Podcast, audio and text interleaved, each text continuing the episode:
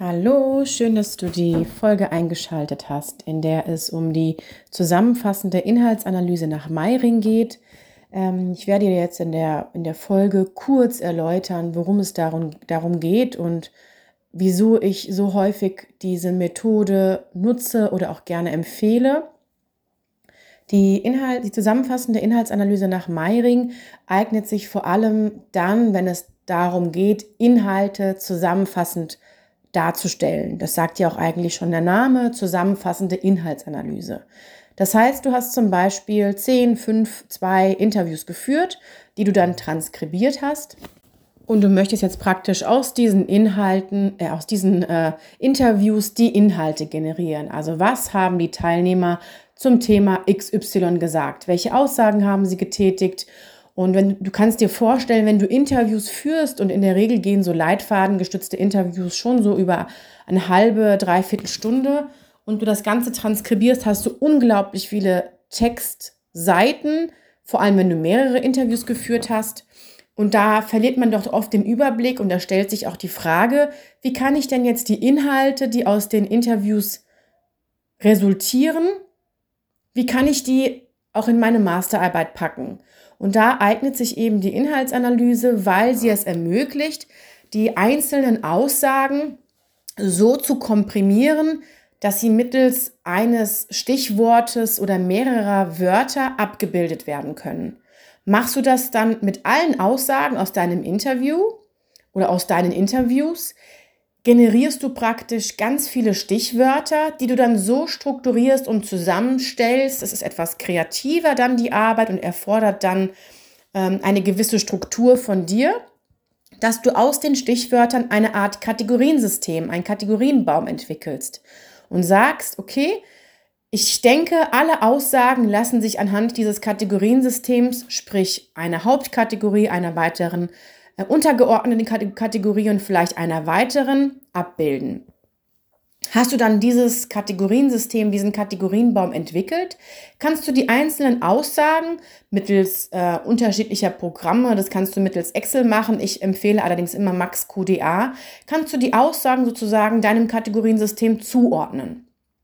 Und erhältst dann mit, mittels Max QDA zum Beispiel die Anzahl der Aussagen, die du einer einzelnen Kategorie zuordnest oder zugeordnet hast.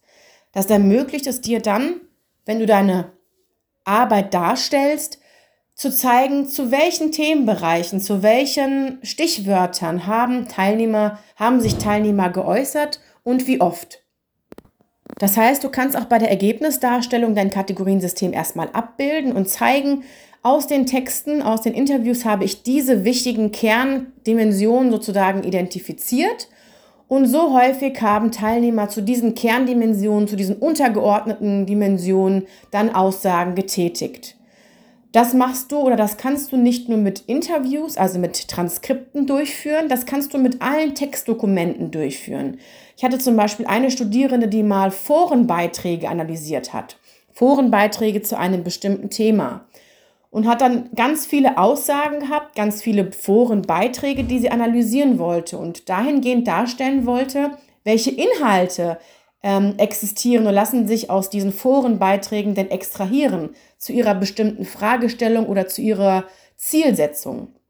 Und sie hat eben anhand der Methode nach Meiring die Aussagen so komprimiert und zusammengefasst, hat sie dann in ein Kategoriensystem überführt, hat dann die einzelnen Aussagen der Forenbeiträge den Kerndimensionen zugeordnet und konnte dann die unterschiedlichen Kerndimensionen ihrer Masterarbeit darstellen.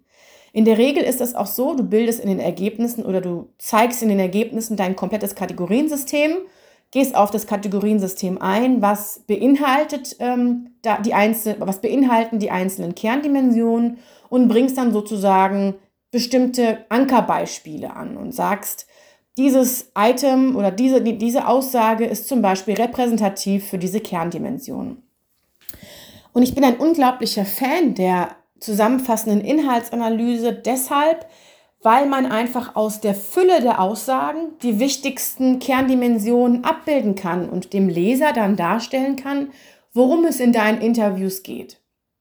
Was hierbei auch spannend ist, das muss man zwar immer transparent machen in den Arbeiten, ist, dass wenn du Interviews zum Beispiel führst oder auch Forenbeiträge analysierst und es da zu Aussagen kommt, die nicht relevant sind. Zum Beispiel kommt es zu, zum Smalltalk während der Interviews oder ähm, Interviewteilnehmer schweifen ab. Es geht eigentlich um das Thema Gesundheit und plötzlich erzählt eine ältere Dame, ach ja, stimmt, mein Nachbar, der ist gestern gestürzt und ich bin dann hingegangen und wir haben dann den Notruf gewählt oder was auch immer. Das musst du eben in deiner Inhaltsanalyse nicht berücksichtigen. Du musst nur die Aussagen komprimieren und darstellen, die tatsächlich für deine Arbeit von Relevanz sind. Ja, falls du Fragen hast oder im Detail wissen möchtest, wie das durchgeführt wird, kannst du mich gerne kontaktieren. Du kannst auch auf meiner Internetseite, das gebe ich in den Show Notes an, auch gerne bei meinem Blog schauen. Da habe ich einen Beitrag zur qualitativen, zusammenfassenden qualitativen Inhaltsanalyse nach Meiring. Da habe ich, habe ich auch ein Beispiel ähm, eingefügt, wie ich das in meiner Doktorarbeit eben gemacht habe. Da siehst du eine Aussage, eine Reduktion und Generalisierung der Aussage, sodass du dir ungefähr vorstellen kannst, wie man da vorgeht.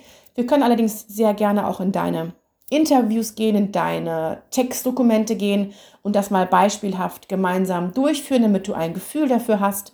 Und in der Regel ist es so, dass ich anleite und der Rest von den Studierenden selbstständig durchgeführt wird und wir nachdem das Kategoriensystem entwickelt wurde, gemeinsam nochmal drüber schauen. Aber so wie immer bestimmst du da das Tempo und bist da selbstbestimmt dabei und entscheidest, wann ich eingreifen soll oder dir helfen soll oder wann eben nicht.